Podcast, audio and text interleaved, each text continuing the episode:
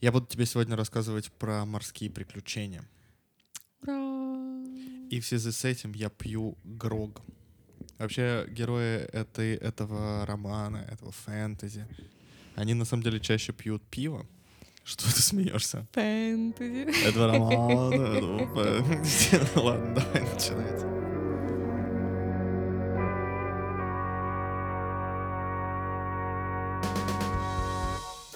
Всем привет! С вами Вика и Игорь. Это второй сезон подкаста «Книжный бар». И каждую неделю мы здесь собираемся для того, чтобы обсудить какие-нибудь книги. И сегодня я буду вам рассказывать про волшебный корабль Робин Худ. На самом деле это первая часть саги о живых кораблях. Трилогии. Но более того, эта трилогия — часть, наверное, вселенной Робин. Мгм. Вот. Вселенной Эндерлингов. Или как их там? Элд... Элдерлинги?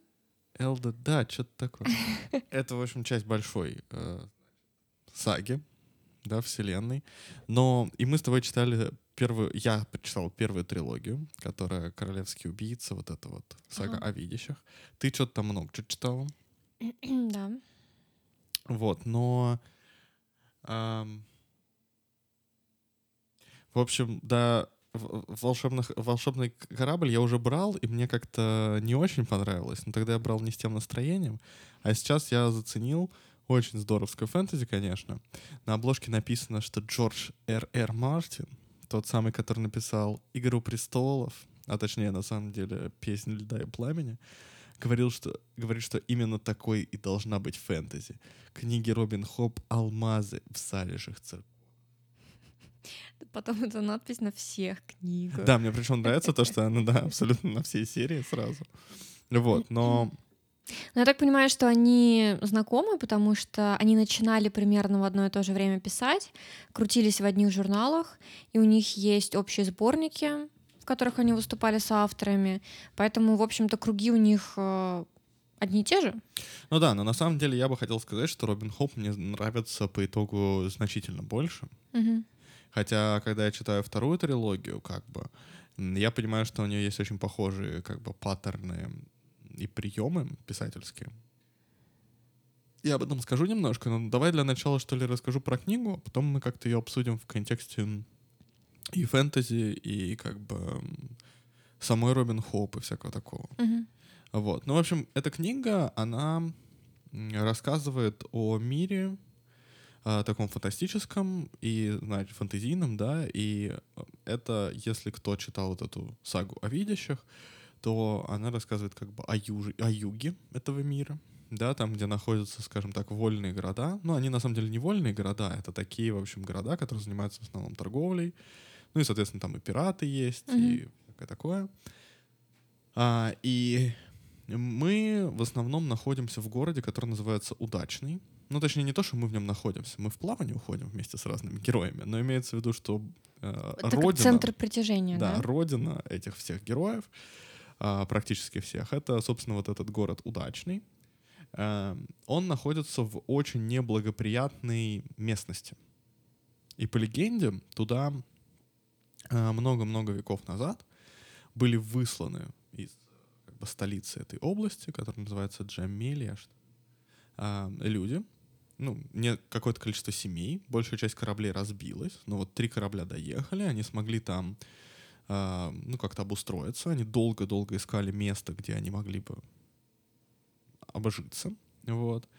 И, в общем, построили вот этот город удачный. И потомки этих э, людей, этих семей, они до сих пор составляют как бы элиту этого города, такие крупные торговые семьи, Мгм. Это как, типа, семьи основателей Да, да, да, города, они да, часто какие-то да. такие. Да, именно так. Но вот тут на самом деле есть одна особенность, которая делает их такими, какими они есть. Фишка в том, что почему эти земли неблагоприятные. Там текут реки, которые восходят к дождевым чащобам. Мгм. Это довольно странный регион, про который, ну, как бы ничего пока что не поясняется. Да, давайте я сразу замечу, что я как бы рассказываю, скажем так, лор. Это не то, что сюжет, не то, что книга начинается с того, что повествует обо всей этой истории. Я Мгм. просто рассказываю. На самом деле мне немножко будет как бы не просто об этой книге рассказывать, потому что я не хочу спойлерить. У книги много э, линий повествования, несколько как бы героев, за которыми мы следим. И за счет этого темп, э, он немножко разный у каждой из, ли, из линий, и поэтому спойлеры встречаются как бы на разном моменте. Я решил, что я буду рассказывать условно страниц 100-150, ну, а лор как бы немножко не считается, потому что он не будет спойлерным, он просто немножко провесняет мир. Мгм. Вот. То есть это не то, что книга начинается с того, как кто-то там приплыл первопоселенцы. Нет, Ага. это я просто рассказываю про мир. А что касается дождевых чащоб, наверное, это тоже не будет сильным спойлером. Это скорее может заинтересовать а, в каком-то богатстве этого мира.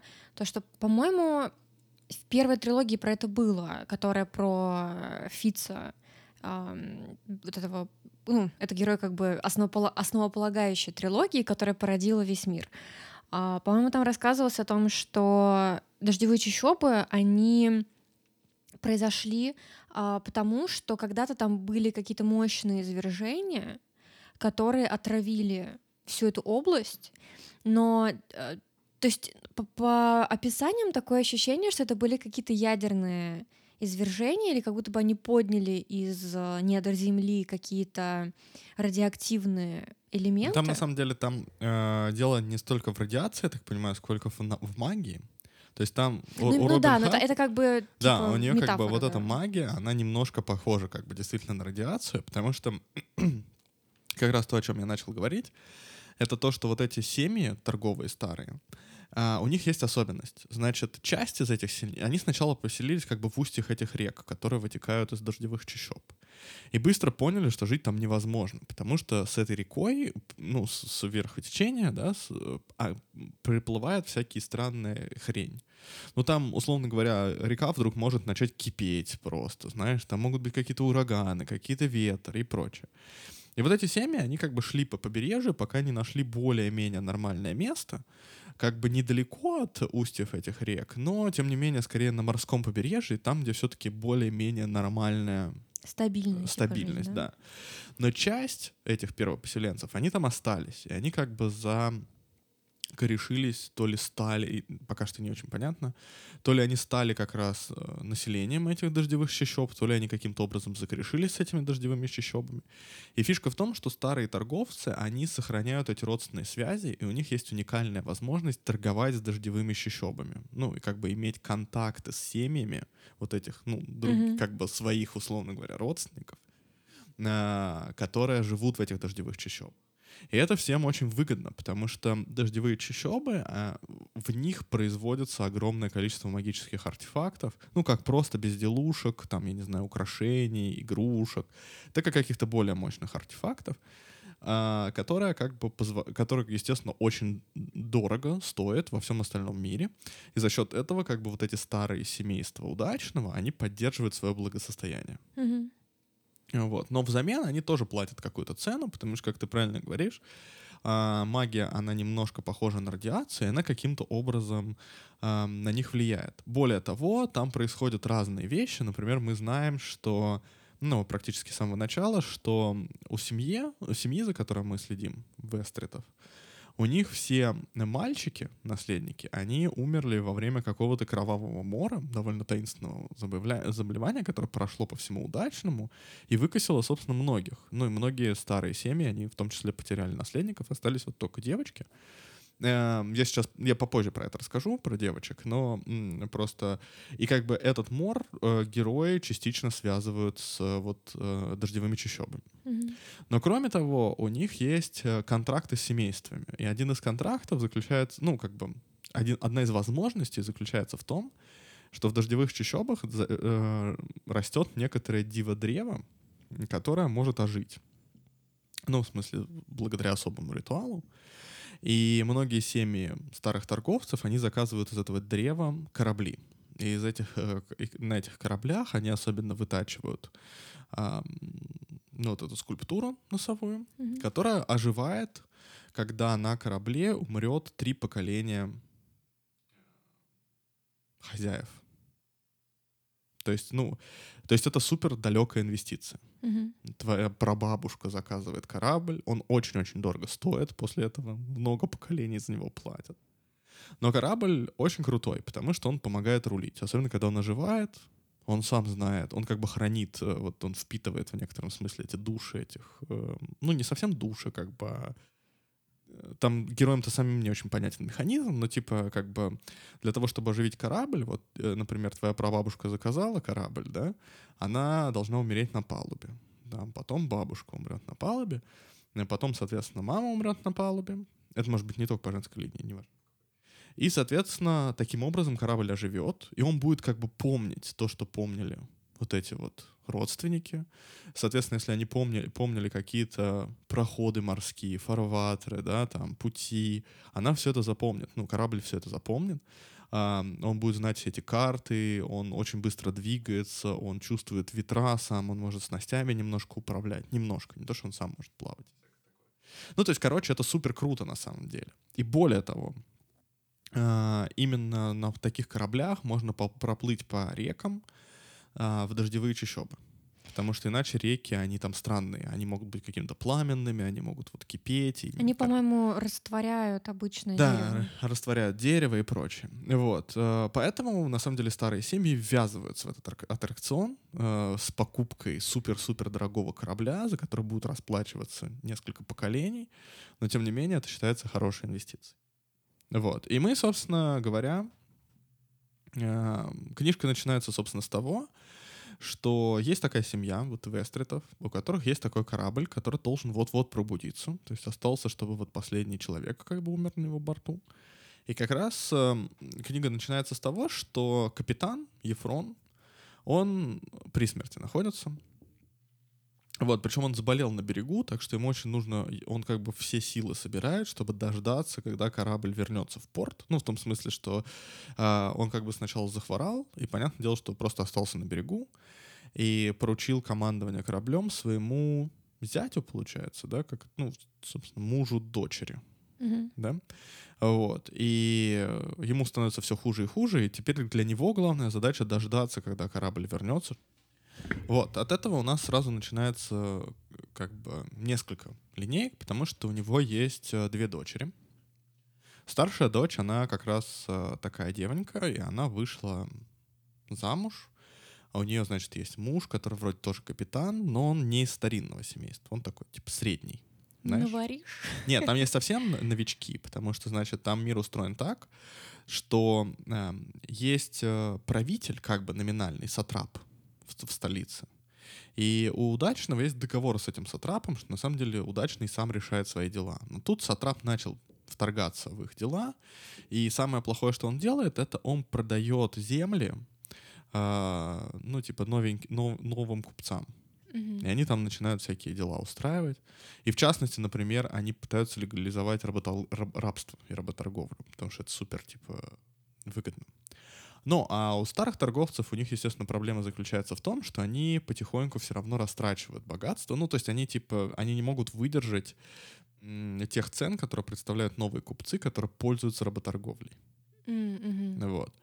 А, и как бы в принципе у старых купцов они заседают в совете местным торговцев, который решает все дела в городе. Но проблема в том, что места в Совете, они даются благодаря а, наделам земли. Если новый купец у разоряющегося старого купца выкупает надел, ну, один из таких традиционных наделов земли, он получает вместе с ним право голоса. И таким образом как бы и власть утекает из старых семейств. Mm-hmm. Но это такая политика, о которой мы узнаем э, постепенно из разных разговоров, да, то есть э, и прочее. И очевидно, она сыграет большую роль на самом деле. Ну, я могу сказать, что все это начинает активно развиваться под конец книги. И, очевидно, это будет супер активно развиваться во второй и третьей части. Вот. А здесь как бы происходит, э, как я уже говорил, что вот этот вот Ефрон умирает, и он все завещал, значит, зятю, ну, точнее, не все завещал, а он отдал корабль под управление. Хотя у него есть две дочери. Вот одна, которая его жена, она не интересуется никакими подобными делами. А вторая, Альти, она, наоборот, он ее растил немножко как сына, потому что он все время ее в, плав... ну, в плавание брал, она там на корабле жила и всякое такое. И она очень хочет вот эту проказницу. Так называется корабль. Да? Вот. Но на самом деле у нее есть с ней связь, потому что связь у живых кораблей есть именно с а, кровными потомками а, семейства, которое заказало этот корабль. Таким образом, например, у нее есть связь, у детей ее старшей сестры и вот этого мужика, которого зовут Кайл, у них есть связь, а у самого Кайла нет связи. Да, потому что он не кровный родственник. А понятно, как образуется связь в том плане, что для это первое поколение, которое погибло на корабле, с ним связывается корабль? Потому что, с другой стороны, может, какой-нибудь матрос там умрет? Нет, нет, это типа часть магии. А, ну это часть ритуала, что ли, первоначального, да? то есть да? никто не знает, как это реально создается, потому что это создается в дождевых чащобах, и потом как бы пригоняется. Mm. Вот. Mm-hmm. Но, очевидно, корабль создается под семейство, mm-hmm. и, соответственно, как бы корабль знает это семейство. Mm-hmm. И потом эта связь только усиливается, на самом деле. И как бы традиционно считается, что чтобы реально управлять кораблем, он же на самом деле своенравный. Он может как тебе помогать, так и мешать. И более того, там есть такой корабль, который известен тем, что он утопил собственную команду несколько раз. Вот это такой безумный корабль, про него, очевидно, будет вторая часть, это супер грустный персонаж. А, но и для этого считается, что, в принципе, на палубе всегда должен быть родственник. Ну, вот э, того семейства, которое заказало этот корабль, как бы родственник самого корабля, фактически. Поэтому вот этого Кайла у него связи нету. Вот. И когда Ефрон наконец умирает и корабль оживает, значит, путем всяких а, манипуляций вот этот Кайл и, собственно, а, жена вот этого Ефрона, да, то есть, получается, бабушка семейства такая, самая старая, они как бы решают, что Альти еще слишком молода для того, чтобы управлять кораблем. Ну, это отчасти правда, ей там, по-моему, 16-17 лет, типа. Ну, и она как бы плавала как дочка капитана. То есть у нее не то чтобы какой-то супер огромный опыт, как ты понимаешь, э, именно в плане реальной моряцкой жизни, да. И они отдают, собственно, корабль под управление Кайлом. А, и с этого сразу же начинает первый конфликт, когда я говорю первый конфликт, это значит, что мы уже прошли 150-170 страниц книги. Учтите, у нее не очень быстрый темп. Потому что, значит, Кайл, э, он устанавливает свои порядки, он часть команды старого капитана выгоняет, и так у нас случается один из первых персонажей, которого зовут Брэшен. Он, значит, был Брэшен Трелл, по-моему. Он, значит, был э, старшим помощником э, или даже да, по-моему, старшим помощником на корабле на этой прокате. Его очень любил старый капитан, но с новым он не поладил и, соответственно, ушел. А он на самом деле а, сын тоже старого семейства.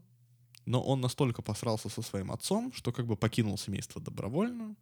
И это очень большая проблема, потому что э, внутри удачного все друг друга знают, и никто не хотел брать его на корабль, потому что никто не хотел ссориться с его отцом. Ну, понятно, все знают, что это влиятельный человек, и как бы мало ли что, просто не буду лезть в эти терки отца с сыном, нафиг нет нужно, да?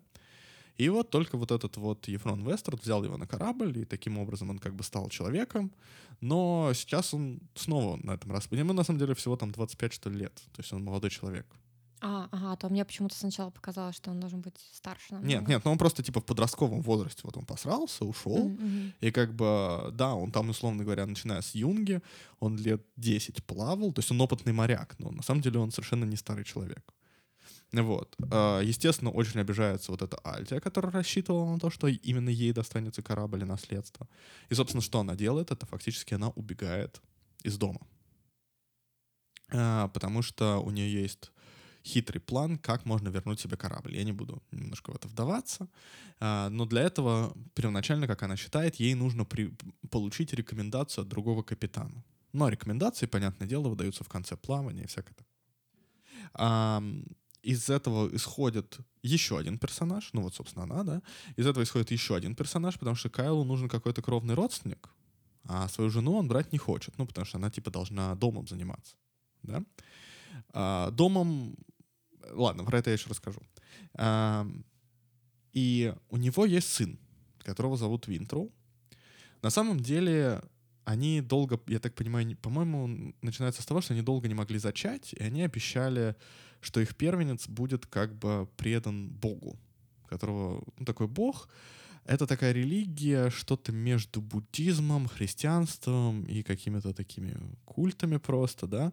Ну, в общем, этого бога зовут Са, и, соответственно, когда он рождается, его отправляют, ну, он там, там чуть-чуть подрос, его отправляют в монастырь где к началу книги он живет уже несколько лет, он уже, э, ему там на самом деле, по-моему, 12 что ли лет, но понятно, что он года три жил в монастыре, и он, в общем, уже плоховато помнит э,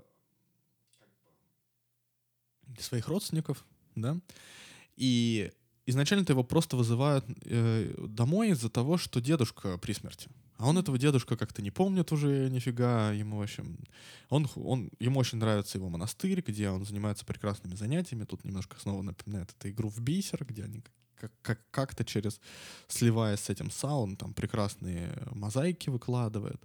В общем, такой очень тонкий но фактически его обманывают, потому что, значит, отец приказывает ему остаться и даже силой как бы его заставляет остаться на корабле, потому что он является кровным родственником, а два других его ребенка, они, собственно, слишком маленькие. Ну, там одна девочка, одна, собственно, один мальчик, который еще совсем маленький. Естественно, его нельзя брать на корабль. И, значит, э, то есть вот у нас такие персонажи, да, получается, Альтия, младшая дочь, которая рассчитывала на все, Брэшен, который старший помощник, который пошел по своим делам, вот этот Винтроу, маленький сын, которого заставляют находиться на корабле. А, и, значит, в другой части мира у нас есть еще один персонаж, Кеннет. Он пират, он живет на пиратских островах. Это очень большая штука, потому что, значит, эм, там чтобы плавать между столицей и удачным, и вообще внутри этого мира, там есть как бы внутренний проход, как они называют, который закрыт островами от Большого океана, скажем так, и внешний. В внешнем проходе очень много змей морских. И там, и, и, и ветров. Плавать там прям откровенно плоховато. А во внутреннем проходе там есть участок пиратских островов, где как бы очень извилистые, ну, как это сказать, ну не каналы, а как это, в общем, куча островов, да, архипелаг, и нужно знать, где плавать, а пираты прекрасно знают, uh-huh. и они грабят всех, кто, в общем, там проплывает. Но и Кеннет, он супер удачливый капитан, а, он, значит, э, там, хитростями как бы взял себе корабль, и мы встречаем его на том, что он э, пытается поймать пророчество. Главная его цель заключается в том, что он хочет как бы стать королем пиратов. Ну, то есть пираты, естественно, никому не подчиняются, но он хочет вот а, сделаться среди них как бы главным, mm-hmm. а, потому что он вообще такой франт, он, в отличие от всех этих пиратов, он любит там красивые вещи, не по-пиратски красивый, не по-петушиному, а такой. А, и его ли, линия, она не с, с, сказать, не соединяется с линиями других персонажей, ну, практически до самого конца, там, до последних ста страниц. И вот такие у нас герои. То есть э, я когда взял это после как раз трилогии Энд, э, э, Элдерлингов, где у тебя один персонаж, и ты через него все всех следишь, я даже немножко потерялся, потому что у книги довольно необычная структура, потому что внутри каждой главы у тебя может быть перескач... Э, ну, ты можешь скакать между несколькими героями. А, вот. Ну, вот так, в общем. Это я, наверное, рассказал первые, ну не то, что я рассказал, это я вкратце, вкратце описал, где-то первые страницы 100. Там неспешное повествование. И... Ну, оно неспешное в каком смысле? То есть ты считаешь, это стоит того, э, вот эта раскачка в 100-150 страниц? Ну, э, это не то, что раскачка 100-150 страниц, сама по себе такая раскачка, а дальше типа все полетело. Оно потихоньку ускоряется. Просто здесь мы, наверное, должны сказать, какой у Робин Хоп в целом стиль. Забавно, что это хорошо написано на самом а, на обороте, где цитата из э, мира фантастики, что психологическая достоверность персонажей становится главным козырем. И это как бы правда так, то есть, наверное, ты помнишь это и по mm-hmm. книгам, которые ты читала, что Робин Хоп очень большое внимание уделяет э, персонажам и действительно очень глубоко проникает в их как бы характеры, там, мотив, мотивы, предыстории и прочее. И это, мне кажется, на самом деле очень сильно отличает Робин, Хорд, э, Робин Хоп как раз от Мартина, который вроде как пытается делать твисты, психологические твисты, но вот такого погружения в героев у него нету. То есть он просто любит им э, какие-то трудности придумывать, но вот так, чтобы ты прям вот прочувствовал каждого героя, вот такого у него нет. У Робин Хоп в трилогии про э э э элдерлингов у нее, значит, один главный персонаж, поэтому мы в основном все-таки в него проникаем, да? Мгм. А здесь у нас каждый персонаж, он, соответственно, раскрывается. Какие-то раньше, какие-то позже. И у каждого, и, собственно, на самом деле, скажем так, основной сюжет у каждого, он заключается в этой вот психологической арке, в психологическом развитии персонажа. То есть это абсолютно вот этот character-driven story, да? Потому что, ну, ты можешь уже сама предположить, что происходит. Да, то есть, например, вот этот вот Винтероу, который является таким мальчиком, монахом, очень таким тонким, таким, ну, понимаешь, тонко чувствующим, слабеньким, да, ну, физически но при этом очень сильным духом, а, его основная ли- линия будет э, строиться на том, что он будет бороться с отцом, привыкать так или иначе к морской жизни. У него будут э, тяжелые испытания, да, там и физические, и, соответственно, психологические. И потихоньку он будет как бы отращивать зубы, да, соответственно, принимать какие-то собственные решения, ста- становиться взрослее и таким образом как бы ну, в общем, становиться другим человеком. Мгм. И, конечно, испытаний ему выпадет очень много в том мире, к которому он не был готов.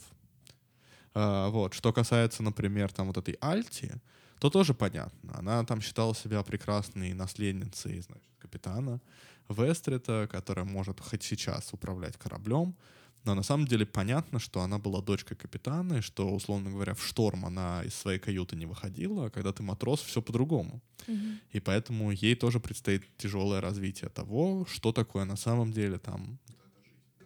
То есть отчасти ее скиллы должны дорасти до ее внутреннего ощущения себя в до начале ее книги. ЧСВ, да. Да. Ну да, и, соответственно, она будет бороться с вот этим, опять же, с Кайлом, да, вот этим Винтроу, и как бы прошибать какой-то свой путь. То есть она ду- думала, что у нее будущее, условно говоря, налажено, что она будет плавать кораблем, а в итоге она, наоборот, от него уходит настолько далеко, насколько только можно, и как бы проделывает свой путь, который очень похож как раз на путь вот этого Брэшена. да.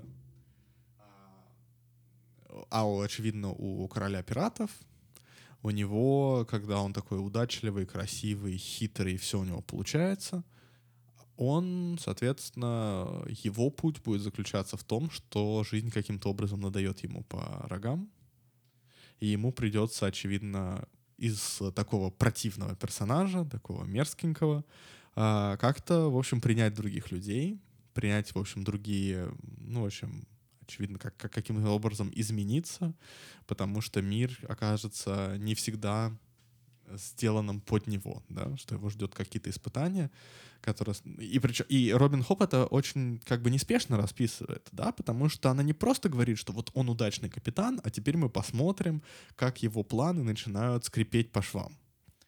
Нет, она сначала будет, условно говоря, 300 э, страниц убеждать тебя в том, что он очень удачный что, что, он, что у него получается все, что он задумал, иногда не такими способами, которые он задумал, но все это ведет именно к тому результату.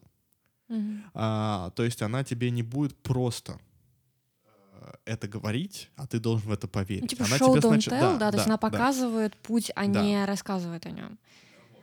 И поэтому, как бы вот это вот медленное вступление, оно... Да, еще у нас есть персонажи, собственно, вот эта сестра старшая, да, которая замужем.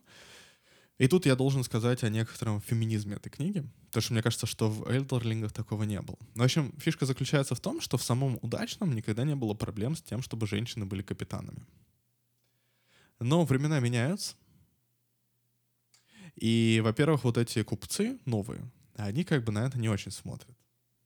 Во-вторых, э, начинает появляться идея того, что типа ты по-настоящему успешный, успешное семейство, если твоим женщинам можно ничего не делать. Ну и поэтому, как ты понимаешь, как бы работать начинает быть зашкварно. Мгм. Но так как мы имеем дело прежде всего со старым семейством, то было как бы заведено так, что мужик, он плавает, ну, в смысле, вот, точнее, не было заведено, вот именно в последнем поколении, да, вот этот муж Ефрон, он плавал, а его жена Роника, она занималась домашними делами, не в смысле домашними делами, там, стирка, уборка. Понятное дело, что у них там, типа, ну, слуги есть. А в смысле, что у них же есть еще всякие там поля, виноградники, ну, прочие угодья, которыми она занималась полностью. То есть, ну, типа такой наземный бизнес.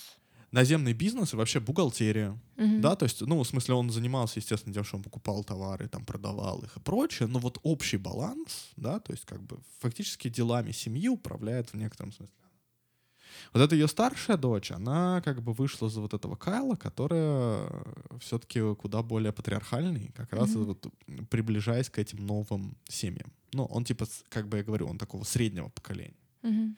А новые-то они, наоборот, например, считают, что, опять же, а что бы рабство не ввести, да, и тогда еще будет выгодно. Ну, то есть, а женщины вообще дома будут сидеть, заебись. Потому что, как бы, они, им вообще ничего не надо будет делать, вот тебя рабыня. А как бы старые семейства так не считают. То есть вся прислуга она должна быть наемной и всякое такое.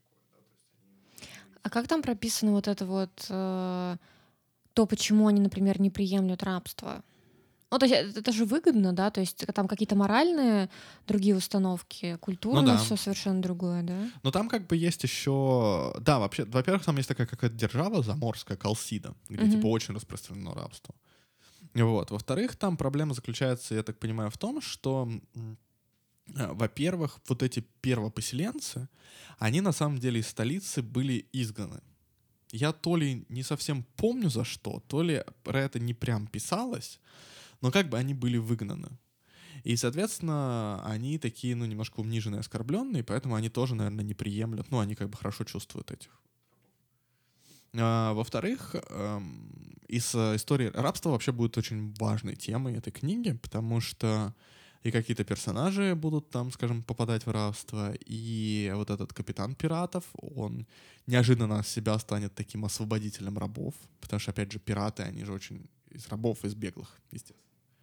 Э, вот, и поэтому он таким образом как бы ну, свои дела будет вертеть. И а с другой стороны, вот этот Кайл, э, он будет думать, что для того, чтобы поправить доходы семьи, можно торговать рабами, используя mm-hmm. при этом живой корабль, что вообще недопустимо. Потому что корабль-то все чувствует. Ну. Mm-hmm. А, и вообще у вот этих старых семейств у них есть особая честь. Да, то есть, например, ну, понятное дело, что э, когда ты живешь у моря, ты можешь заниматься разными промыслами. Например, есть промысловые корабли, которые, например, занимаются тем, что они охотятся на, там, например, там, морских котиков, да, всяких там тюленей и прочее. Они заготавливают шкуры, жир, мясо и так далее. И это, понятное дело, что это очень грязный бизнес. Да, то есть у тебя корабль, он по умолчанию грязный, потому что ты там вот эта разделка занимаешься, там, засолкой, то все, пятое, десятое. Есть э, работорговые корабли. И в удачном рабство запрещено, но не запрещено как бы останавливаться в порту, если ты мимо идешь. Вот, поэтому ты как бы можешь фактически уплыть в другой порт, ну, купить рабов, продать в третьем порту и вернуться в удачный. Никто, ну, тебя не поймают, условно говоря. То есть нельзя в удачном рабов заводить. Э, нет вот этого британского права земли. Помнишь, когда раб ступил на борт, mm-hmm. на, на, на землю Британии, он мгновенно становится свободным. Ну, здесь э, даже, я не знаю, может быть, оно такое и есть, но как бы... А, нет, его нету. Его нету, потому что там отдельно оговаривается, что многие молодые купцы, они как бы начинают заводить собой, э, себе прислугу, которая, с которой они явно обращаются не как с, просто с прислугой, но так как э, там рабство запрещено, они как бы называют их как-то, ну, каким-то эфемизмом. И как бы вроде как их за это не притянешь, но понимаешь, то есть автоматического освобождения раба нет. А, вот. И э, вот это все как бы вместе, оно и создает такое типа непринятие рабства. Плюс на самом деле, как, понятное дело, что изначально их религия плохо к этому относится. Но Политически там есть еще одна проблема, которая заключается в том, что вот этот сатрап, правитель столицы, он как бы начинает нарушать договора, и почему землю-то продает. Потому что, очевидно, там власть, она приходит в некоторый упадок, и сатрап, он немножко наркоманит, он очень любит всяких женщин, и для того, чтобы разоряющуюся свою казну как-то пополнять, пополнять он начинает как бы давать все больше и больше вольности торговым различным семьям, группировкам и прочее. которые готовы за это, соответственно, давать взятки, откаты и так далее. И таким образом у него хереет его войско, а, но при этом он начинает распродавать какие-то земли, которые, по идее, веками не распродавались. Он начинает как бы закрывать глаза на рабство, потому что это приносит огромные деньги, и, соответственно, ну и так далее. Понимаешь, короче. Mm-hmm. Вот. И таким образом, как бы, и, и рабство, конечно, оно, типа, очень толкается вот этими колсидийцами, которые из другой провинции. Ну, это вот, это вот политика, то есть, да, как бы не надо думать. Ее немало в книге, но, опять же, из нее все не состоит. То есть книга, на самом деле, очень толстая, как бы, и, ну ладно, не очень толстая, бывает потолще, но фишка в том, что вот этими Робин Хоп очень ловко вот этим путем разговоров, персонажей, отношений между персонажами, она как бы показывает э, разные аспекты этого мира. То есть про него, на самом деле, очень интересно читать э, он потихоньку тебе раскрывается, потихоньку тебе те или иные вещи рассказывают, и все хорошо. Uh, вот, и, так вот и про женщин. И как бы получается, что положение женщин начинает меняться неизбежно. Старые семейства и вот семейство Вестритов, оно пытается как-то сохранить, но на них уже начинают немножко как бы косо поглядывать. Uh, ну, особенно, ну, типа, это уже как бы не совсем модно. Вот этот вот зять, получается, старого капитана Ефрона, и вот этой Роники, он вообще такой, он как бы не подпускал свою вот эту жен, ну, жену uh, и не хочет, чтобы она работала. И это создает еще один конфликт, еще одну линейку персонажей про вот этих женщин, которые остаются как бы дома, и как они пытаются вести дела, и как они пытаются потихоньку себе власть, ну, как бы вернуть. То есть, на самом деле, один из тех как раз повторяющихся паттернов э, романов Робин Хоп — это раздражающий родственник, который есть, очевидно, ну, по крайней мере, в первой и во второй трилогии, да, то есть вот в Эдерлингах и в... Ну, в Саге о видящих и вот в э, саги о живых кораблях, он очевидно присутствует. Э, вот. Э, и он как бы усложняет жизнь всем, но тут как бы хорошо, что она смогла сделать на самом деле его не особо картонным как бы персонажем. То есть он туповат, конечно, но нельзя сказать, что даже в отличие от э, антагониста предыдущей трилогии, он даже не то, что он какой-то избалованный или злой. Он как бы видят, что дела этой семьи приходят в упадок, и он хочет, у них есть огромный долг до сих пор за живой корабль, и он хочет э, привести дела в порядок. Как бы, условно говоря, жесткой рукой. Он не терпит никаких возражений, он не, не любит советов. Он не очень вникает в традиции, там, что вот живой корабль надо уважать. Ну, то есть он как бы про это слышал, но так как он не из старинных семейств, он не знает на самом деле, что это такое. Поэтому, например, есть очень выгодная вещь, такая как работорговля. Он такой, вот надо рабов продавать. Что мы уже земли начинаем потихоньку распродавать. Да, типа, вот, вот так вот, чуваки, чё?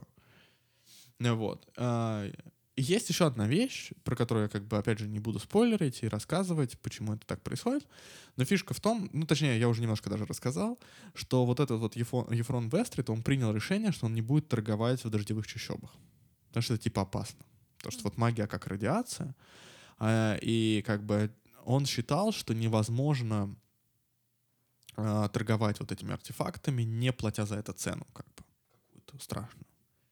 И поэтому он отказывается от того, чтобы туда ездить, и, соответственно, пытается разбогатеть на обычной, ну, в смысле, поддерживать дела семьи, на обычной торговле. И вот этому Кайлу ему тоже не дают карты и всякое такое, которое бы, ну, то есть они делают вид, что этих карт нету, э, которое, значит, он мог бы использовать для того, чтобы в дождевые чащобы, соответственно, приплыть и не, не рабами торговать, а вот этими артефактами. А, вот, наверное, это основная такая штука. Вот у меня возник вопрос. Ты говорил, что здесь в том числе, ну, пока ты читал, ты говорил, что там есть тема таких деспотичных родителей. Ой, да. И вот э, ну, я хотела бы зайти в эту тему через такой вопрос. Получается, что вот эта традиционная семья древняя, она пыталась держаться старых традиций, mm. но получается немножко контринту... контринтуитивным то, что они выбрали в мужья своей старшей дочери чувака, который явно будет расшатывать эти традиции. Или, или что? Или он там как-то они не довыяснили этот вопрос, да? Ну, И- да, и но в- подожди, они, они ещё- типа еще как бы детей своих очень любят и уважают, и поэтому там была какая-то любовь-морковь, и типа, ну вот. Ну, в том числе А, поэтому. Но он на самом деле довольно, типа, известный был чувак. Он не то, что, ну, совсем, ну, воришь. Он как бы нормальный, из достаточно знатного семейства. Он сам по себе достаточно известный капитан. Ну, то есть он, типа, ходил в море, не то, что он какой-то чувак. То есть, в принципе, все хорошо, но как бы там тоже есть эта тема того, что, понимаешь, когда они жили а, просто, ну, как бы как часть этой большой семьи, и когда денег было больше, до того, как вот старый капитан умер, все было хорошо. Они типа часто, ну, как бы с женой там просто, да, он ходил в море, э, от него как бы, ну, от него, ну, то есть он приносил какой-то доход. Но не то, что это было каким-то ключевым, понимаешь? А тут как бы все меняется. И обстоятельства меняются, и его статус меняется, и власть его меняется. Ну и как бы отчасти вот эта старшая дочь, она как раз не очень любила работу по дому, которой ее пытались привлекать в детстве. И, соответственно, она наоборот хотела как бы быть такой э, женушкой. мгм. И, и как бы там есть тема того, что она э, осознает это потом. Что зря она так Да, хотела? да. Это, а, типа, как Что она отнеслась к тому, что с ее сыном так поступил муж? Э, плохо, но как бы она пока не видит последствий, скажем. То есть Он, он еще не вернулся. м, Вот. И там просто как бы... Нет, плохо. Но э, и более того, она достаточно как бы набожная. Но фишка в том, что он ничего не может сделать. То есть она в какой-то момент сталкивается с тем и как бы задает себе вопрос, что, а может быть, я его вообще придумала, да? Может быть, ну как бы... Но, Мужа? Да, что типа я всегда думала, что он хороший человек, но может быть это, ну может я просто это выдумываю, а может быть он действительно таким был, потому что я его когда-то видел, когда видел это, он возвращался из плавания, он там привозил мне какие-то украшения, он там, а, у нас был там какой-то ламур и всякое такое, мы там гуляли, кофе пили, условно говоря, а потом он снова уезжал, и все хорошо было. А, ну и как бы мы же не занимались, ни я не занималась никакими особо делами, ни он типа, ну как бы. А сейчас-то все поменялось. мгм. Вот. То есть это на самом деле Робин Хоббс делает очень интересный такой, вот даже если убрать фантазийность, очень интересный как психологический роман, как такую реально сагу о такой семье, которая сталкивается с совершенно, которая вступает в очень необычные условия для себя. Мгм. А, прости, у тебя был второй вопрос. Не-не, просто чтобы ты рассказал про деспотизм родительский. Нет, а вторая там фишка заключается в том, что вот эта бабушка, ам, Роника, ну, бабушка по отношению к гла- гла- главным героям, ну, в смысле, к самым младшим, да? То есть, Мгм. получается, мать и вот этой вот э, Альти, ее Мгм. сестры, и, соответственно, жена вот этого Ефрона, который умирает. Она очень такая, ну, деспотичная, ну, такая, она очень такая сильная женщина, которая много-много лет управляла всем этим хозяйством. И проблема заключается в том, что когда муж болеет, отчасти она за него принимает некоторые решения, и точнее уговаривает, уговаривает его принять некоторые решения, и в частности решение отдать корабль вот этому Кайлу, а не своей дочери младшей. Потому что она маленькая, потому что ее тоже, ну, как бы ей, ну, как бы она девочка, ей тоже нужно вообще-то муж найти. Даже не потому, что, типа, она так считает, что женщина ничего не должна делать, а потому что это просто нужно. А у нее дочь каждый раз приплывает раз в полгода, пропустив все светские рауты, понимаешь, с, ма- с намазоленными пятками, и как бы, ну, и потом снова уплывает. И вот, и она принимает это решение, и в какой-то момент она понимает, что многие решения, которые она приняла, приняла, она приняла их неправильно. То есть вот этот деспотизм, ну да, то есть как бы, ну даже не то, что, ну... и- Наверное, вот это вот, то, что- вот тот факт, что она могла не выслушивать чужие мнения, да, и э, как бы решать А, да, своим, какие-то своим вещи. авторитетом. Бы, да. Ну, опять же, отчасти потому, что она была поставлена в такие условия. И там, на самом деле, очень прикольные вещи на эту тему написаны. Потому что она тоже является одним из героев, за которым мы следим, повом, так сказать. И, например, а- она, ну, как бы она думает, да, что она такая, я все время думала, что вот у меня старшая дочь, Кефри, она как бы удалась, она, ну, была нормальной, послушной, вот тебя там муж нашла, вот все хорошо. А вот эта Альти, она все время была бесенком, и ей как бы очень потворствовал э, отец. И она вот с ним все время шлялась на кораблях, там все время тут, сюд, не появлялась на светских раутах, вообще вот, ну, типа. И с ней было, и она вообще была очень своенравной. Ее никогда невозможно было ни в чем как бы убедить. И как бы она, вот эта вот ну, мать, она считала, что вот типа младшая дочь проблемная, а старшая нет. А когда она начинает сталкиваться со всеми этими историями, когда младшая дочь убегает из дома, а старшая, а, и как бы она видит, что старшая, ну, вообще никакого типа участия в жизни семьи не принимает и не умеет, она вдруг думает, они сделали ли ошибку.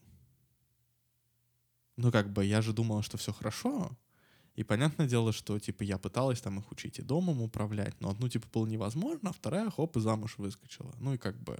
И вообще я же лучше сделаю. И как бы она начинает над этим рефлексировать. Это, на самом деле, очень интересно, опять же, с психологической такой точки зрения. Вот. А, собственно, вот эта старшая дочь, она Кефрия, она тоже в какой-то момент становится персонажем когда она начинает как раз вот осознавать, что, может быть, она не знает там своего мужа, или, может быть, что она даже плоховато может управлять своими детьми, потому что дети понимают, что они могут использовать папу, которая их очень любит, естественно. А с учетом того, что он как бы главный в семье, они могут, ну, понимаешь, использовать это, манипулировать им для того, чтобы манипулировать э, как бы матерью, и таким образом и мать они как бы ни во что не ставят. И вот эти все отношения, они на самом деле очень любопытны. Мне, как бы, скажем так, мне... То есть это книжка о том, как люди осознают, что они облажались. Ну да, да, не абсолютно так. Нет, и более того, я могу сказать, что а, вот эта линия про дом, где сидят, соответственно, ну, преимущественно, соответственно, бабушка этого семейства, Роника, и вот эта Кефрия, которая, соответственно, жена вот этого Кайла, который уплыл а, ну и там их дети, соответственно. Мне сначала было про это скучновато читать, но скучновато на самом деле не потому, что это неинтересно, а потому что там как раз довольно много политики и какой-то вот такой быта. А, но дело в том, что эти главы, они как бы находятся между движовыми главами. И поэтому, когда ты до них дочитываешь, у тебя темп немножко... Замедляется. Замедляется, да. И поэтому сначала кажется, что они, э, ну, как-то скучноваты. И что они вообще какие-то херни иногда говорят, типа платье. Платье для бала, знаешь? Вот маленькая дочь там, она, короче, про платье рассуждает. Вот. Но отчасти, ну, во-первых, это, конечно, писательский прием, потому что это позволяет, вот как, знаешь, как в этом как в теории кино, что ты должен немножко скакать по темпу фильма, mm-hmm. да, то есть у тебя то аттракцион, Должны то быть ты передышки, замеч... да. да, вот это вот все создает. А во-вторых, ну как бы это важно, опять же, с точки зрения лора, да, а, потому что через это ты как бы как раз сталкиваешься с политикой, потому что во всех остальных линейках, ну понятное дело, что пират у него там своя политика, а у всех остальных у, они отправляются в плавание, одни на одном корабле, другие на другом корабле, и в, ну, в этом плавании они не соприкасаются с этой политикой. Понятное дело, что там вот как раз движ происходит, какие-то морские приключения, о которых я не буду рассказывать, потому что это уже там спойлер. Но ты как бы про мир ничего не узнаешь, потому что герои ничего про мир не узнают, потому что, соответственно, они оторваны от этой информации. И, например, там часть героев находится на промысловом судне, и это промысловное судно, оно уходит в плавание на всю зиму, например не останавливаясь в портах. Они уходят далеко, чтобы вот как раз охотиться на тюленей и так далее. А, соответственно, другое судно, да, оно остается в портах и прочее, но они, соответственно, как бы тоже, они, их, их жизнь — это плавание. Mm-hmm. И в этом смысле книжка на самом деле очень интересная, вот не только приключениями. Хотя нужно, ну, как бы, опять же, отметить, что она неспешная. Ну, то есть это такое странное сочетание, да? Ну да, потому что каждая глава, она вот у тебя есть какой-то персонаж, да, с ним происходит какой-то движ, а потом может быть чуть меньше движа, но он может как бы окунуться в свои мысли, mm-hmm. и это будет флешбэк про него, про то, что он раньше думал, какие он решения принимал и как он сейчас их осмысляет. Или какой-то флешбэк э, на тему того, что вот он что-то знает, и это будет немножко world building. Или это его мнение о других персонажах. Ну, то есть, э, как бы понимаешь, это... То есть мы, Так- мы как бы от движа уходим скорее просто в голову персонажей. Ну, да, то так, то так. То есть имеется в виду, что э, это, это, это всегда не очень плотно событийная история. События там будут эм, чередоваться либо размышлениями, либо как бы более медленными эпизодами из других частей мира, да, там вот из дома и так далее.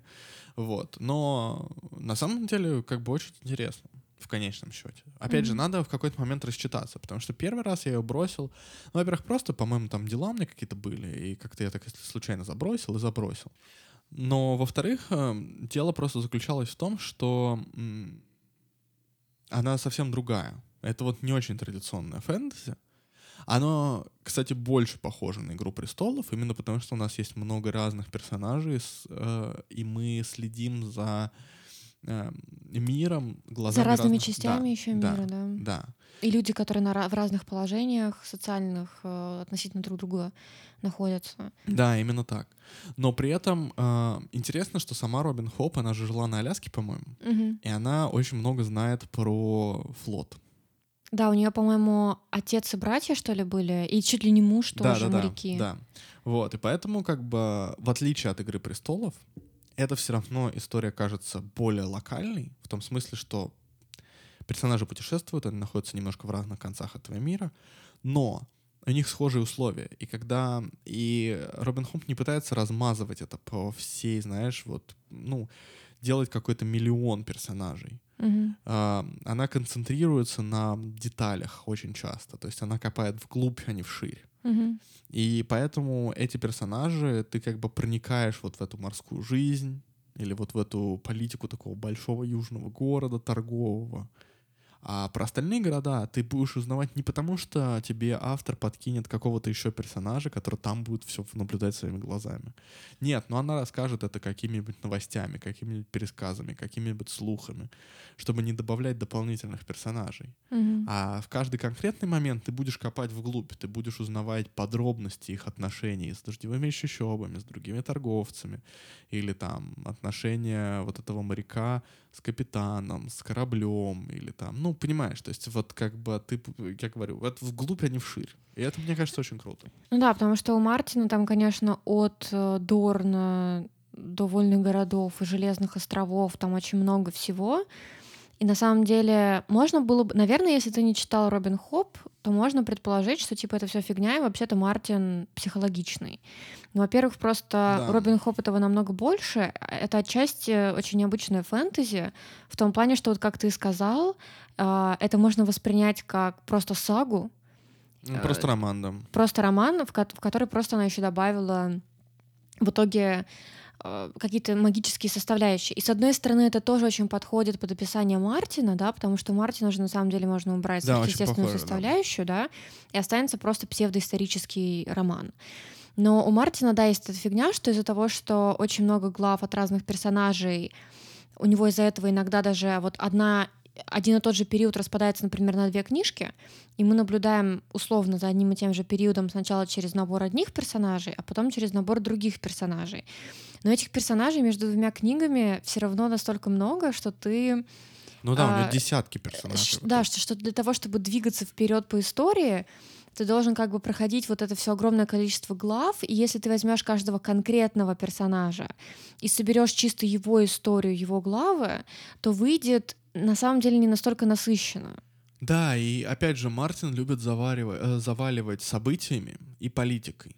Да, то есть вот какой-нибудь Мгм. хоп-твист, там, у всех убили. А у Робин Да. Хоп у нее такого на самом деле не будет. У нее может прекращаться с персонажами очень неприятные вещи, но вообще любит заставлять персонажей страдать, а вместе с этим Блять, они, они с Мартином еще этим на самом деле похожи. Это что чем кормили этих детей того поколения, что они такой фигней начали страдать. И это, может, как-то в культуре было. Но Да, реально вот но- э, Мартин просто любит убивать своих персонажей, а Хоп любит не убивать их, но просто заставлять их, сука, пере- проходить через ужасное. Да, но я хочу сказать, что э, у Робин Хоп у нее от этого персонажа, мне кажется, больше меняются. То Ну есть да. вот, э, понимаешь, у Мартина, опять же, он попадает в ловушку того, что персонажи скорее вот э, их, он любит их убивать. Ну, что, ну ты умер и умер, да, ну, как бы. Мгм. Или если там с Джейми брать, например, то там хоп-твист, и оказывается, что он не такой простой, как кажется. Но он в одном образе был немножко плоский, и во втором он немножко плоский. Я бы сказала, что Просто эти два он- образа плохо сочетаются, потому что его как бы пытаются реабилитировать, и он становится вдруг э, довольно адекватным и классным. На самом деле, как только ты начинаешь получать главы от Джейми, он сразу же начинает выглядеть как будто бы адекватным мужиком. Да. Ну, блин, как это сочетается с тем, что он сделал в первой книге, вот если без спойлеров? Ну, типа, блин, нет. Ну, А. ну там это типа чуть-чуть пытает. Но опять же, понимаешь, у него нету, скажем так, арки реальной. В том смысле психологическое именно развитие. То есть его влекут куда-то события. Да? Мгм. А, и так со всеми. А если мы возьмем Тириона, у него что, не события его влекут? Которое прежде всего эм, не столько в его характере, сколько в том, что вот он э, как бы, да, карлик, что типа отец его совершенно не принимает, и это становится движем того, что он не становится реальным наследником Ланнестеров, и это заставляет его сначала сюда шагать, потом там это все обрывается, он шагает в другую, пытаясь Мгм. выжить. А что он психологически меняется?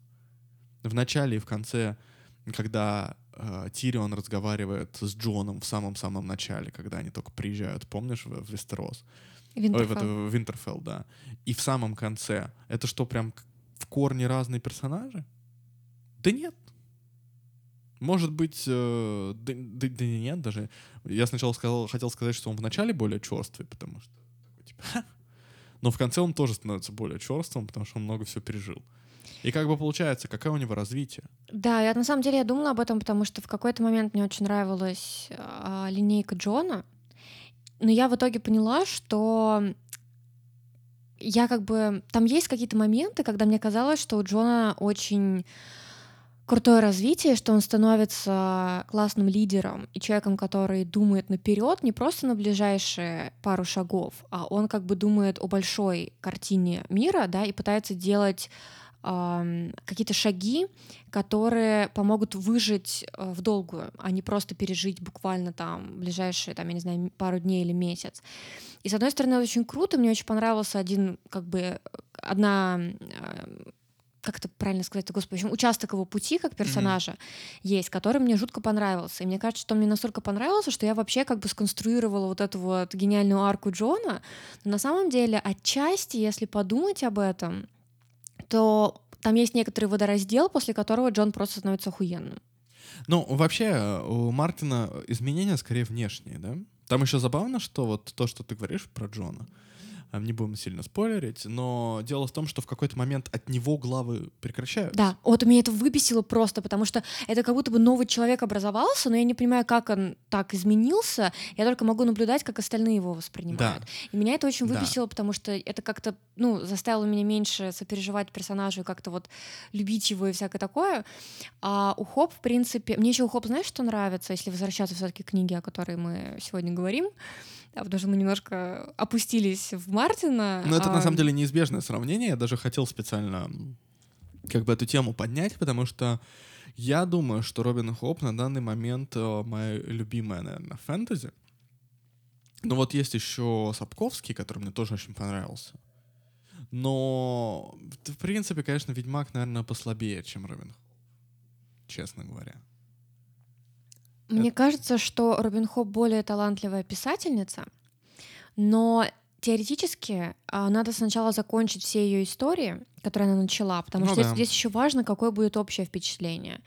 Мне кажется, что от Ведьмака есть хорошее общее впечатление, хотя есть моменты, с которыми я, блядь, не согласна, что он нам натворил. Но, в принципе, это как бы история, которую я могу перечитывать от начала до конца, Ну, я согласен. и в этом большой плюс Сапковского, потому что ты можешь на самом деле быть в каких-то... То есть важно, в чем ты хороший писатель, потому что, с одной стороны, есть как бы разный набор скиллов у писателя, да? Ты можешь задумать какую-то грандиозную историю, и ты будешь хорошим писателем, если ты ее равномерно... Ну, во-первых, просто закончишь, да, вспоминаем Патрика Ротфуса. А, во-вторых, э, ну и самого Мартина, блин. То есть, во-первых, ты должен ее вообще закончить, во-вторых, ты должен... То есть, мне кажется, что важно, чтобы ты сделал ее равномерной, да, чтобы не было такого, что типа хоп, и там где-то в серединке четыре книги нахуй вылетело, как у Джордана а, с колесом времени. А, то есть ты должен сделать это равномерным. Вот у Сапковского, мне кажется, с этим все отлично. А у Хоп у нее есть такая фигня, что когда она пишет, вот я знаю, что, наверное, не всем это зайдет, но лично я, когда читаю ее именно текст, он для меня какой-то волшебный. Она настолько переносит в мир другой, Да, она, она это настолько правда. наполняет его, то есть ты И в чувствуешь... персонажей, собственно Да, говоря. то есть это- персонажи это очень хорошо Это, это какая-то история, которую не просто ты должен максимально додумывать в своей голове, а тебе она прям преподносится в таком каком-то насыщенном великолепии, и ты просто... То есть если, если это история по твою душу, если она тебе подходит, то ты получаешь какое-то невероятное наслаждение от того, что ты там пребываешь. Но мне кажется, это и это вот что... это обволакивающий какой-то такой язык и текст, который максимально создает для тебя всю эту сказку. Да, но мне кажется, что это как раз заслуга ее психологического ам, вот этого вот. ну, в том числе, да. Потому что получается, что ты смотришь на, на историю не извне, а ты реально прям чувствуешь этих через, через этих персонажей. У тебя вот в данной книге у тебя фактически даже каждую главу, там каждый какой-то эпизод ты оцениваешь через персонажа. А еще я хотел сказать, что я на самом деле сделаю сейчас странное признание, но я не очень люблю экшон. Ну, то есть меня может прям утомить э, экшон. Вот когда тут 5, ох, м, 15 глав про одну битву, знаешь, вот это вот все. Вот я, типа, я не очень люблю. А, и мне как раз нравится вот эта вот э, смена темпа, Мгм. потому что мне как бы интересно читать про мир и читать не только про какие-то вот эти повороты. При этом, опять же, как ты говоришь, когда это равномерно написано. Же, например, у того же Мартина, э, вот я не читал там «Колесо времени», но даже внутри «Игры престолов» у него есть какие-то странные решения. Вот когда он начинает какое-то огромное количество времени посвящать Железным островам, ты такой, бля, ну, не интересно, ну, типа, похер вообще, нет? Это какой-то, ну, как просто конец мира. Но это какой-то сайт-квест, он, по идее, в какой-то момент должен выстрелить, но он еще не дописал даже до этого момента, когда Да. это вдруг становится важным. Да, а на данный момент он выстреливает так, что типа вот эти железные люди, они начинают нападать на всех остальных и пиратствовать. И как бы этому не стоило посвящать столько времени. Не, они Это там, можно- помнишь, они что-то же объединялись, и они начали как бы отдельную, сначала представлять из себя отдельную силу, как Да. бы, еще одну как бы фигуру на доске. Но у меня как бы, Ну, понимаешь, Мартин... понимаешь, вот- ты помнишь, когда там появился еще один наследник я помню. тайный? Ёб твою мать, это еще одна линейка. Я просто... А, про- прос- а простите, это К- Кейтлин? Да Ёпта. Нет, а, просто понимаешь, мне кажется, что Мартин не умеет выбирать как бы свои битвы. То есть он хочет рассказать абсолютно про все. Вот когда Робин Хоп а, часть события она может пересказать в виде новостей или слухов. Вот на самом деле вот эту линейку с железными островами ее не нужно было рассказывать от первого лица, ее достаточно было пересказать, условно говоря, в трех абзацах. Вот какую-нибудь там линейку, я не знаю, например, с Дорном, не нужно было ее так подробно рассказывать, ее можно было пересказать, понимаешь? Мгм. От как- какого-нибудь конца, от какого-нибудь там, ну, понимаешь, это Мгм. не стоит того. Ты не должен посвящать этому какую-то полтома для того, чтобы рассказать такое событие, которое потом не нужно во все линейки как бы вот влезать подробно. Слушай, а ты знаешь такие прецеденты, когда писали псевдоисторические романы? Ну, то есть не просто, знаешь, взяли какой-то период легендарный или действительно исторический и написали внутри него что-то, а вот когда прям выдумали мир, но на уровне условного средневековья, Типа без, без э, магии? да, то есть такое ощущение, что, что хоп, что Мартин отчасти могли бы писать просто классные такие... Но на самом деле у Робин Хоп это реально есть. Вот то, что ты сказала, а, я хотел, кстати, это дополнить, что у нее очень похоже, что если вот эту всю историю перенести на Карибские острова, условно говоря, Мгм. то, в принципе, это будет просто психологическим историческим романом. Потому что там даже пока магии не особо много, честно говоря. Ее Ну, почти, корабли почти только нет. вот эти живые, да. Типа корабли живые, там есть еще этот Дива Древо, например, у этого пирата, он себе сделал амулет из Дива Древа в Мгм. виде него самого, который как бы направляет отчасти его удачу и подсказывает ему иногда что-то. Он не знает, как это работает, но типа оно работает, когда оно хочет, а не когда он хочет. Мгм. Ну вот, ну там какие-то вот такие элементы есть, но на самом Бля, деле, прикинь, если... короче, три человека умрет внутри этого амулета на шее, когда он будет висеть, и типа амулет живет. А он уже ожил. Он уже ожил. э, Это, это как не, ка- не как корабль действует. Он типа уже ожил. А. Непонятно почему. То есть, опять же, ну, типа, это магия вот этих вот иных Ага. там или кого-то еще, которая не очень понятно, как работает. И Хоп, как бы, очевидно, не очень хочет в это вникать. Ее тема. А, просто работает. Э, Но это я к тому, что даже это на самом деле, вот если мы возьмем «Пиратов Карибского моря», где просто типа вот такой вот исторический контекст, но там есть такая мистика. Мгм. Вот, ну, в данном случае вот это, условно говоря, очень похоже, если перенести всю эту историю Робин Хоуп на «Пираты Карибского моря». Ну вот, типа, вот реальные острова, реальные пираты, реальная политика, новориши, старые семейства, вопросы работорговли, и вот, ну, просто есть некоторые мистические Мгм. вот, это прям прикольно. Так что я всем, на самом деле, очень рекомендую. А, особенно, если вы выдержите такой объем. Но, что я хочу сказать, что несмотря на то, что это огромный цикл, и это в целом одна вселенная, у Робин Хоп реально все трилогии закончены. Мгм. То есть у нее как бы это инкапсулированная история. Ты можешь взять, прочитать три книжки, и это реально будет история от начала и до конца. Она и задумывается как трилогия, да, Мгм. то есть ты не можешь прочитать одну книжку, потому что она оборвется на полусловие фактически. Но если ты прочитал все три, все, это конец истории. Да, как бы можно Да. дальше не читать. Ну, про, про Фица и Шута, когда у нее трилогии, там э, можно прочитать, например, первую и на этом закончить. Но нельзя, конечно, просто взять чисто вторую трилогию и Ну, прочитать без первой. Вот Ну, это уже нет. Это как Но, бы но вот, понятно, но именно да. про корабли можно читать отдельно от всего, в принципе, Да, да. если тебе так хочется. И очень классно, я начал эту книжку читать, когда вот наступила наконец-то совсем окончательно осень. Я подумал, что хочется окунуться куда-нибудь в теплое море и в фэнтези. И Вот сел и с огромным удовольствием начал. На самом деле, мне прям хорошо. Да. Вот.